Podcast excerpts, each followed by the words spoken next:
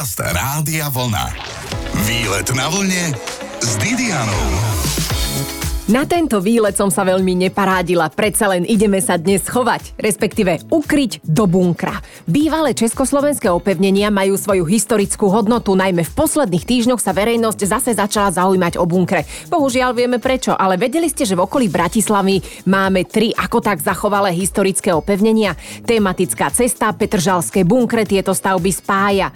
Maťo Kubala je našim dnešným hostiteľom, ktorému som nebojacne zavolala. Dobrý, Maťo, ukážete mi bunker? Peter, a tak sme tu. Hovor, Maťo. V pôvodnej vojenskej terminológii to bol izolovaný pechotný zrub. Niekde som si prečítala, že vznikol niekde okolo roku 1943 trošku inak. Tento konkrétne bol vybetonovaný v januári 1937. Stavalo sa to v 30. rokoch, koncom 30. rokov, v podstate pred, predvečer druhej svetovej vojny. Tie bunkre boli taká reťaz železobetonových objektov a protipechotných a protitankových prekážok budovaných e, pozdĺž hraníc Československa, ktoré mali zastaviť náhly vpad nepriateľských armád. Išlo teda hlavne o nacistické Nemecko, ale aj o Maďarsko. Celkovo Československo, keď vzniklo po skončení prvej svetovej vojny, tak nemalo príliš e, dobré hranice, ale respektíve susedov, ktorí by mali voči nám priateľskú politiku. Hranice boli pomerne ohrozené. Jediný bezpečný úsek bolo 200 km s Rumunskom. Všetko ostatné bolo potenciálne ohrozené. Platí, že ak sem prídete, budete očarený. Bunker je vidieť aj z parkoviska pri hraničnom priechode Petržalka Berg. Je tam aj informačná tabuľka Múzeum Petržalského opevnenia. Odtiaľ je to k bunkru zhruba 5 minút pešo po značenom chodníku. Ide o malebné zákutie, krásne stromy, zelená lúka až na ten bunker, ktorý budí rešpekt a trochu aj hrôzu. Ale tak zas je to bunker, nie kaštiel. Maťo, povedz, ako začínaš prehliadku BS4 Lány? Tak e, vždycky s ľuďmi začíname vonku, pokiaľ to počasie umožňuje. Povieme si taký stručný úvod do histórie. On to je veľmi potrebné sa zorientovať trošku, pretože predsa len tie bunkre boli stávané pred nejakými 80 rokmi, teda koncom 30 rokov 20. storočia. Povieme si stručne, že čo tie bunkre si prežili počas rôznych režimov, pretože boli využívané vlastne až do pádu železnej opony. Potom boli armádou opustené a bohužiaľ všetko to, čo sa v nich nachádzalo, čo tam ešte zostalo, tak bolo rozkradnuté a skončilo to bohužiaľ v zahraničných muzeách. Martin je veľký nadšenec a kvôli bunkru sa aj rozišiel s partnerkou, to nikomu nehovorte. Predsa len keď ho začali s partiou rekonštruovať, tak tu aj prespávali a na ženy nebol čas. Ale pekne po poriadku, vyrozprávajme príbeh, Maťo. Ako ste sa začali zaujímať o jeden z bunkrov v Petržalke? To jadro, ktoré nás tvorí, sme vlastne spolužiaci z základnej školy a my sme sem chodevali vždycky cez víkendy alebo v piatky po škole na bicykloch sa hrávať. Tu som bol prvýkrát, keď som mal 12 rokov, v roku 1999 a ešte sme donútra liezli cez ventilačnú šachtu, lebo to bolo zamknuté. A tu sme sa hrávali na vojakov. A my sme sa vďaka tým objektom dostali v podstate vzťah k našej histórii, aj k vojenskej histórii a celkovo k tým našim koreňom. My sme si pred 11 rokmi, v 2011 sme sedeli pri pive, sme tak šomrali klasicky a nemohli sme sa už pozerať na to, že aj tie bunkre, ktoré vlastne, kde sme trávili krásne detstvo, že proste chátrajú, bývali v nich bezdomovci, bolo to totálne zanedbané, zarastené a pritom to je obrovská škoda. Tu teda ešte niečo bolo, či bolo to už kompletne vtedy rozkradnuté? No ja ako chlapec si pamätám, máme ešte aj nejaké fotky, ktoré sme vtedy robili na klasický film ešte. Bolo to vybavenie tých pozorovacích zvonov, boli tu časti ventilácie, nádrže na vodu, dokonca lafetácie pre gulomety, čiže neboli tu zbrane, ale všetky tie konštrukcie, ktoré ich uchytávajú v tých stenách, to tu všetko bolo. To bolo vlastne potom, čo to armáda opustila a vlastne prestala sa o to starať. A okolo roku 2001 a 2002, tým, že to nebolo strážené a bolo to pánu Bohu za chrbtom, tak to bolo kompletne vykradnuté na objednávku. A našou úlohou je v podstate toto vybavenie e, získať nejakým spôsobom naspäť. A to, čo nemôžeme zohnať ako originálne po celej Európe, totiž to je to, tak e, sa snažíme vyrábať repliky podľa pôvodnej výkresovej dokumentácie, presne ako to bolo v roku 1938. Ako veľký je tento bunker? Čo si majú poslucháči predstaviť? Je to asi 100 metrov štvorcových hore a 100 metrov štvorcových aj v podzemí. Má to dve podlažia. Koľko ľudí sa sem zmestí? Zmestí. Dobrých ľudí sa všade veľa zmestí, ale po, pôvodná posádka bola... A zlých. Zlých? No neviem, aj zlých sa veľa zmestí, to je ako, že dneska, dneska je to všade, ale, ale si ma zaskočila. Ale pôvodná posádka čítala 27 mužov. Maťo Kubala nás dnes zobral na výlet do jedného z troch petržalských bunkrov. O chvíľku v prehliadke pokračujeme. Výlet na vlne s Didianou. BS4 Lány, tak sa volá bunker v Petržalke, do ktorého ma pozval Martin Kubala. To musíte vidieť, ale teraz si vypočujme históriu. Koncom 30. rokov 20. storočia Československo začalo uvažovať nad otázkou svojej obrany, svojich štátnych hraníc, vzhľadom na rozpínavosť Nemecka a nástup Adolfa Hitlera k moci. Začalo sa stavať opevnenie podľa francúzského vzoru, podľa Mažinotovej linie, ktorá už teda bola vybudovaná. To opevnenie sa malo stavať nejakých 10 rokov. Bohužiaľ sa to nestihlo, stavalo sa to asi tak 2-3 čtvrte roka. Všetko celé to bolo ukončené vlastne podpísaním Mnichovskej dohody. To bolo v septembri 1938. To bola medzinárodná dohoda podpísaná medzi, medzi mocnosťami, ako bolo Francúzsko, Veľká Británia a teda s Nemeckom, o tom, že v záujme takého naivného zachovania mieru v Európe Československo proste bez diskusí a bez boja vydá svoje pohraničné oblasti Nemecku záme zachovania toho mieru. Hej, a my sme teda stali pred otázkou, či to urobiť, alebo sa budeme brániť. Sice s nedobudovaným opevnením a bez spojencov, ktorí nám ukázali chrbát, ale zase s vynikajúcou armádou a hlavne s vynikajúcou morálkou tej armády. Ale zvolili sme si teda tú možnosť, ktorá bola stanovená tou medzinárodnou dohodou a skutočným zámerom Adolfa Hitlera bolo to, nebola to tá nemecká menšina, ale bolo to československý zbrojársky priemysel. Pretože málo kto dnes vie, že Československo bolo zbrojárskou veľmocou v 30. rokoch. My sme vyrábali a vyvážali zbranie do celého sveta. To boli zbranie na, na, naozaj na svetovej úrovni. No a Hitler mohol začať druhú svetovú vojnu. Bunkre v Petržalke sa následne stali súčasťou Tretej ríše, lebo slovenský štát začínal až za Dunajom. Toto bolo Engerau, Under Donau, čiže súčasť Nemecka a boli tu výcvikové strediska pre nemeckú armádu, ktorí tu trénovali. Po vojne bol chvíľku ticho, ale teda po voľbách, ktoré vyhrali komunisti v 48. sa to tu zase postupne uzatvorilo a vlastne až do pádu železnej opony do 89. to bolo hraničné pásmo, kde bol zakázaný prístup civilov. Tie bunkre boli na novo vystrojené a teda pripravené na ostrý konflikt so západom, že nás teda zlí imperialisti zo západu e, napadnú, nič sa také teda nestalo našťastie. No a koncom 90. rokov to armáda opúšťala. Iba to zámkla v podstate, zapečatila neprešlo dlho a dalo sa sem proste dostať cez, cez tú vzduchotechniku. My ako chalani sme furt špekulovali, že ako. A, a dneska sme tu. Dneska sa už o to staráme. Už je to 11 rokov. Bunker je zasadený v zelenom poli, je šedej farby, však nemá byť vidieť a na jeho streche sú rôzne konštrukcie. Čo je to prosím ťa, Martin? To, čo trčí vlastne zo stropnej konštrukcie, ktorá má hrúbku 2 metre, bolo to teda odolné voči leteckému bombardovaniu v tej dobe, samozrejme sa bavíme, tak to sú, to sú také háky na uchytenie maskovacích sietí, ktorými sa ten bunker dal zamaskovať proti leteckému pozorovaniu, rozbiť jeho tvar maskovacími sieťami alebo drôtenými sieťami, ktoré sa vypletali vegetáciou.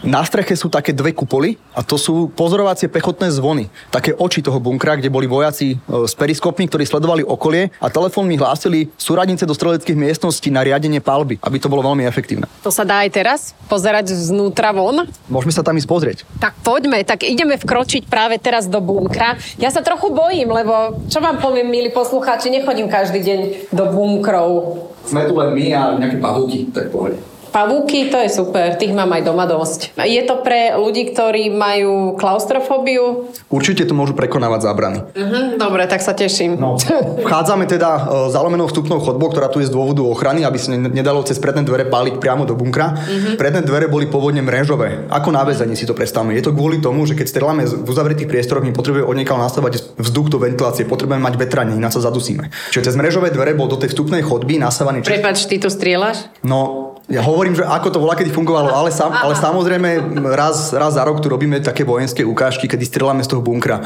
Treba sa prísť pozrieť, je to celkom divočina. Mali to premyslené, ale bývať tu by ste asi nechceli. Je tu vlhko a vlnia sa mi z toho vlasy.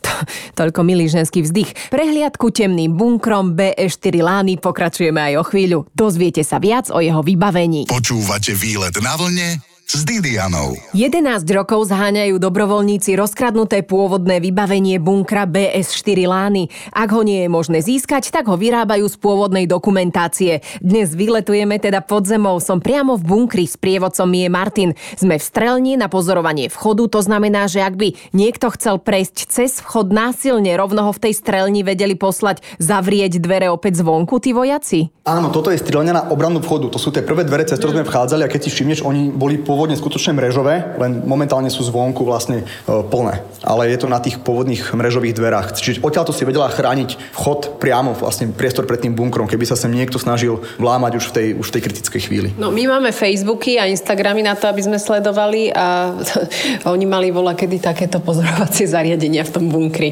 No pekne. Len asi mali menej priateľov, skôr samých nepriateľov, ale to je na Facebooku tiež. Možno paradoxne mali ľudia viacej priateľov skutočných ako dneska. je to možné. Dobre, čo tu máme ďalej, keď sme si pofilozofovali? Tuto sme v strojovni, kde bol motor s generátorom na výrobu elektriky. Elektrika bola potrebná na pohon e, ventilátora. To bolo najdôležitejšie zariadenie popri zbraniach v tom bunkri. Bez čerstvého vzduchu sa nezaobídete. Čiže nebolo to pre osvetlenie primárne, ale pre ventiláciu. Ale samozrejme máme tu aj umelé osvetlenie, ktoré už potom nebol problém samozrejme tu zhotoviť. Mm-hmm. Dobre, tak poďme ďalej. Priestoru v strojovne sa presunieme do priestoru filtrovne, stále tejto miestnosti. V tejto konštrukcii sa nachádzali batérie kolektívnych filtrov na čistenie vzduchu. V hornej sade sú filtre dymové, alebo teda protidymové, a v tej spodnej sade sú filtre protichemické. Čiže bolo to pripravené na dymový aj chemický útok chemickými bojovými plynmi. Tá ventilácia vytvárala v celom bunkri permanentný pretlak vzduchu, čiže pozitívny tlak, čiže väčší ako je bol vonku. To znamená, cez všetky otvory, napríklad cez strielňu s gulometom, vlastne fúkalo von z toho bunkra. To znamená, že žiadny dym pri dymovom útoku alebo chemikália sa nemohla dostať cez tú strielňu k strelcovi. Iba cez násávanie vzduchu, cez tú ventiláciu, kde bol ten vzduch vyčistený. Čiže vojaci nemuseli používať plynové masky. A druhý účel toho pretlaku bol aj ten, že z plodiny tvojej vlastnej strelby, keď strieľaš proste z gulometov, kde z toho taký oblak pušného prachu, proste ten dym, ale ono to je jedovaté. A to všetko vlastne sa vytláčalo pekne von cez tie strelne. On ten bunker je pomerne veľký, aj tie miestnosti sú sami o sebe veľké, ale sú zapratané rôznym vybavením, ktoré tu bolo nejak priestor na tancovanie, tu určite nie, nebol. Tu sme hneď pri čerpadle na vodu. Každý takýto veľký bunker, to poviem laicky, mal e, vlastný zdroj vody, ktorá sa využívala na pitie, na nejakú základnú hygienu, na umývanie toho bunkra a samozrejme na chladenie toho motora v strojovni. A v Petržalke mali super vodu a ešte aj si dovolím tvrdiť, že celkom majú vďaka čističke. Dobre, čiže tu dá sa načerpať reálne voda. No jasne, môžem ti uvariť kávu, keď chceš. Uh-huh, ďakujem veľmi pekne. Poďme rovno ďalej.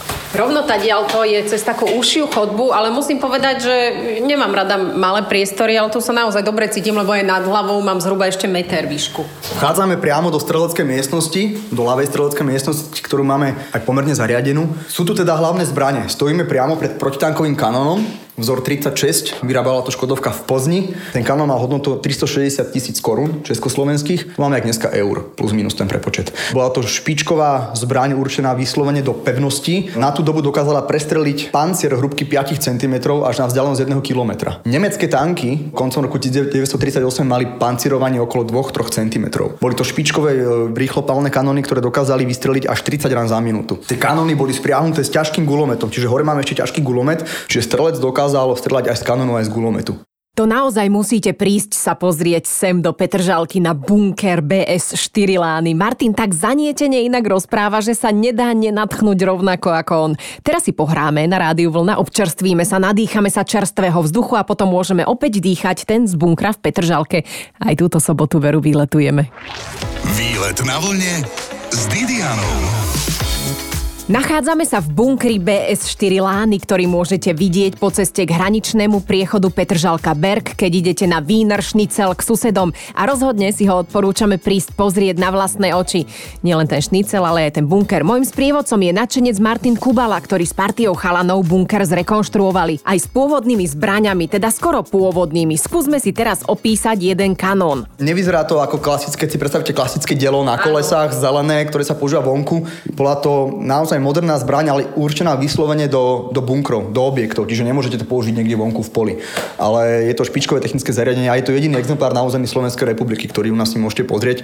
Na... Čiže je to replika alebo je to originál? Počas vojny boli všetky tieto kanóny z Československa, takmer všetky teda, boli, boli odvezené e, Nemcami do ich bunkrov, ktoré stávali na pobreží západnej Európy, tzv. Atlantický val. A tam boli inštalované aj zbranie z nášho opevnenia. Nám sa podarilo po 6,5 roku vďaka spolupráci s kolegami v Českej republike a v podstate kolegami vo Francúzsku a v Holandsku.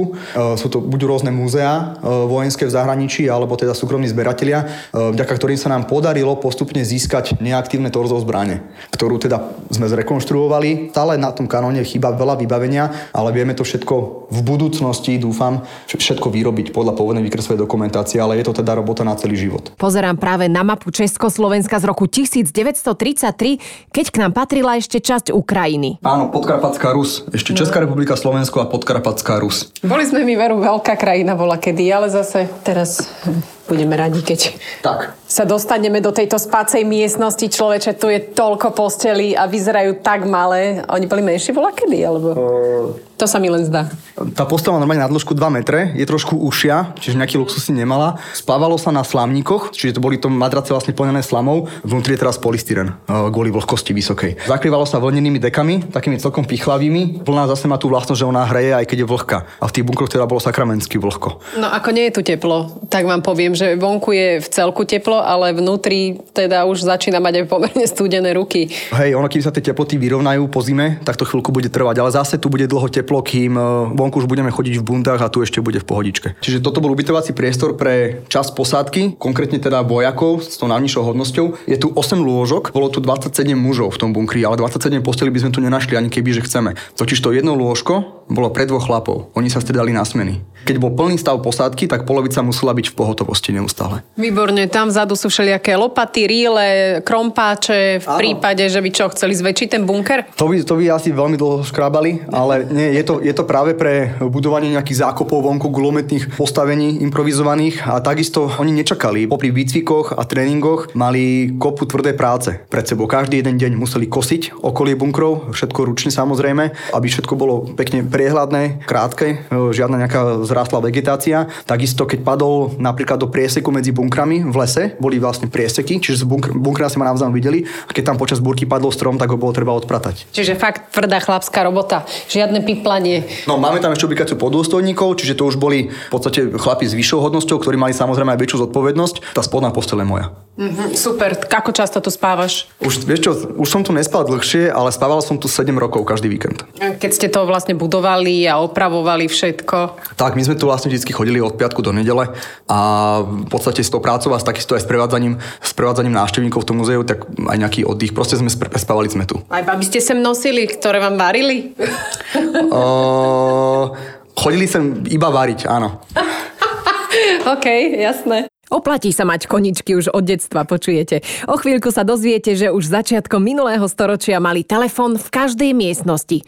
Aspoň teda v bunkri. Počúvate výlet na vlne s Didianou. Sme v jednom z 25 vojenských bunkrov v okolí Bratislavskej Petržalky. Mnohé už ale nestoja. O to je to zaujímavejšie, že tento, v ktorom sa priamo nachádzame, je zrekonštruovaný ako nový. Sprievodcom je Martin Kubala, od ktorého sme sa dozvedeli, že tento bunker má okolo 100 metrov štvorcových, hore aj dole a sú v ňom ešte mnohé praktické zákutia. Sú to sklady rôznych materiálov, sklady potravín, sklady pohodných hmot, sklad munície pre kanón a potom ďalšia ubikácia. My tam máme expozíciu palných zbraní a takisto zbierku munície. Tu bola telekomunikačná miestnosť, ktorá slúžila na zabezpečenie spojenia, nakoľko v celom bunkri boli telefóny medzi dôležitými miestnosťami a tu sa práve vojak staral o prepájanie tých staníc. Čiže keď pozorovateľ zo zvonu volal napríklad veliteľovi, tak to všetko išlo cez toho prostredníka v tej telefónnej ústredni, ktorý vlastne zabezpečoval aj spojenie medzi bunkrami, nakoľko medzi nimi je stále tu v Pečianskom lese podzemná telefónna sieť. To je nenormálne, ako my sme si mysleli, že ako vtedy sa telefóny moc nepoužívali, ale tuto z každej miestnosti do každej miestnosti si volali. Vchádzame do priestoru, kde sú sklady. Tu bol sklad pohonných hmot a matacích olejov, čiže nafta na dva týždne nepretržité prevádzky toho motora. Každý deň sem chodilo totiž to zásobovacie vozidlo, dvakrát denne na tí chlapi mali varenú stravu, teplý obed, teplú večeru a tie vozidla by ich zásobovali všetkým potrebným naftou, granátmi, čistou bielizňou, nábojmi, skrátka všetkým, čo by potrebovali. Ale v čase tvrdých bojov sa môže stať, že to zásobovacie vozidlo proste nepríde aj niekoľko dní. Preto tu mali všetko v skladoch pripravené. Mali tu vlastnú vodu, mali tu naftu na dva týždne a tu ďalej mali potraviny na dva týždne. Čiže ten sklad bol núdzový, boli to hlavne mesové konzervy, pašteky, polievky v kockách, kompoty, káva, cigarety, tvrdý alkohol. Alkohol to nebolo pre nejaké oslavy a- alebo na guráž, ale alkohol bol určený ako dezinfekcia. Bol, bol medzi 70 až 90% silný. Slúžil ako dezinfekcia otvorených rán alebo ako prevencia pred chorobami ráno nalačnú jeden polecak tvrdého alkoholu na vyčistenie vnútornosti. Oni mohli fajčiť vnútri pri toľkej nafte? No a to je veľmi, veľmi dobrá otázka a logická. Vnútri bolo, bol prísny zákaz fajčenia. Samozrejme, fajčiť mohli vonku. Tak a sme pri highlighte, pri pozorovacom pechotnom zvone. Tak na čo bol určený? Ako už hovorí samotný názov, bol primárne určený na pozorovanie, čiže to boli oči toho bunkra, hore bol vojak s periskopom, ktorý pozoroval okolie a hlásil telefónom súradnice na strelbu do streleckých miestností. Zároveň vďaka strelňam po obvode toho pozorovacieho zvonu vedel chrániť priestor okolí bunkra ľahkým gulometom. Vďaka všetkým zbraniam tie bunkre vie strelať 360 stupňov do kruhu, čiže vie sa brániť sám. Ale to nebolo jeho primárnym účelom. Jeho účelom bolo chrániť svojich susedov na bokoch. Čo sú známe fakty, tak e, niekedy obsadili tento bunker alebo nie? On mal stálu posádku, ktorá tu bola od 37. roku v podstate až do septembra 1938. Ale vzhľadom na vývoj tých historických udalostí nebol ten bunker ani to opevnenie celkovo využité na to, na čo bolo určené. Paradoxne padlo do rúk Nemcom niekoľko miliónové e, výcvikové stredisko, kde trénovali svojich vojakov a takisto kde skúšali nové zbranie a novú muníciu, ktorá by dokázala preraziť ten betón našich opevnení, ktorý bol naozaj preukazateľne najpevnejší zo všetkých európskych opevnení. A tie, potom tieto zbranie prerážali hravo betón e, v iných krajinách. Vonku vidíme len takú štvrtinu toho zvonu, takú kupolu, ale on keď vidí, že on to má celé taký tvar vlastne zvonu. Hrúbka tej steny je 20 cm, je to ocel a váži to 21 tón. Na hlavu ti to nepadne, to sa bať nemusíš. A hore sa ide po rebríku, vidíme na takú podlahu, ktorá je výškovo nastaviteľná kvôli rôznej telesnej výške vojakov, aby si ju každý nastavil k tomu periskopu, ak potrebuje, alebo k tomu gulometu. Boli tam svetlice, svetlicová pištol, náhradné hlavne pre gulomet, munícia v takej pohotovostnej dávke 500 rán a muničný výťah. To si ešte ukážeme a pôjdeme sa pozrieť hore. Ako vyzerá vojenský bunker? Dnes o tom živo diskutujeme s Martinom Kubalom. Je to jeden z dobrovoľníkov, ktorí vyskladali do pôvodnej podoby bunker BS4 Lány. Sme v ňom a chystáme sa vystúpať do veže k pozorovaciemu pechotnému zvonu. Tu sa dávali náboje. Zase lezeme. No, trošku pohybové aktivity nezaškodí. Tu sa dávala munícia a takýmto spôsobom sa to vykeruje. To je rachot. Človeče, mali nejaké uh, slúchadla na ušiach? Nie, nie, nie. V čase boja mali možno tak vatu, že do uší, ale nejaké sluchadlá strelecké, ako sa dneska používajú, to vtedy nebolo. Maťo, tak si to zhrňme. Koľko je tých bunkrov existujúcich zachovaných? 25 ich bolo vybudovaných, väčších, menších, na rôzne účely v rámci toho opevnenia a zostalo ich 16. Takých akože, že tie stavby stoja, že neboli zbúrané. Dobre, a z toho tých funkčných sú také tri pekne zrekonštruované, áno? Sú tri, ktorých sú múzea. Jedno je teda náš bunker BS4 pri Viedenskej ceste. Ďalší je BS6 Vrba, to je zase pri Bratskej, jak je zjazd z diálnice. Tieto sú rekonštruované do pôvodného stavu a náš je teda veľký, tá BS6 je taká, to je zase malý bunker a veľmi pekný. A potom je ešte jedno muzeum v bunkri BS8. Prepač, pre, veľmi pekný znamená čo? Vy, vymalovaný na ružovo je pre mňa veľmi pekný, alebo aký? No, akože z môjho pohľadu pekný je to, že to chalani to robia takisto ako my do pôvodného stavu z toho roku 1938. Mm-hmm. Takže ja to posudzujem akože pekný a naozaj sa tam človek dobre cíti. A potom ešte jeden, to je tá BS8, to je na Kopčianskej, on je teda najväčší zo všetkých, ale není nejak o mnoho väčší ako tento, v ktorom sme boli teraz. Ten není rekonštruovaný do pôvodného stavu, ale slúži ako priestor pre rôzne exponáty, nejaké uniformy sú tam, rôzne e, obrazy a, a podobne, hej, ale všetky stojí za to navštíviť. A máš nejaké želanie, čo sa týka ďalších rekonštrukčných prác, alebo čo by ste ešte chceli docieliť? To chcem dať presne do stavu z roku 1938, vrátane najmenších detailov, nielen toho interiéru, všetkých zbraní, aj káblov a proste všetkých inštalácií, ktoré tam boli, ako by tá armáda nikde neodišla. To je moja predstava. Ten exteriér chcem dať takisto dokopy, spolu teraz s mojimi kolegami. E, naša partia to chce dať do pôvodného stavu, čiže všetky prekážky s tými ostatnými drôtmi, spraviť tu taký skanzen, že človek sem dojde a cíti ten genius loci toho, že tu je rok 1938. Dobre, a ešte väčšinou výlet na vlne končím tým, že čo sa varí v danej lokalite. Čo varili v bankri? Čo tu varili? Tak bola tu normálne varená strava, nejaké meso so zemiakmi, nejaké polievky rôzne. Pre núdzové použitie tam boli tiež polievky v kockách, ako také bujony, ktoré si vedela zaliať ho, vriacou vodou. Bol tam teda varič, že si si vedela zohriať nejaké meso konzervované, nejaké paštiky tam boli sucháre, kompoty, to je asi tak všetko. Ďakujem veľmi pekne za túto návštevu. Ďakujem aj ja, veľmi pekne, bolo to veľmi príjemné stretnutie a dúfam teda, že nás príde na základe tohto aj čo najviac ľudí navštíviť, pozrieť sa a že sa im to bude páčiť tak, jak sa to ľuďom páči už 11 rokov. Bunkre v Bratislavskej Petržalke je to adrenalín aj vstýčený prst, že mier nie je samozrejmosť. Mojím sprievodcom bunkrom BS4 Lány bol Martin Kubala a naozaj bežte si ho pozrieť, kým je len tak pohodený v poli. O chvíľu tam má vyrásť sídlisko. Počúvajte výlet na vlne s Didianou v sobotu po 12.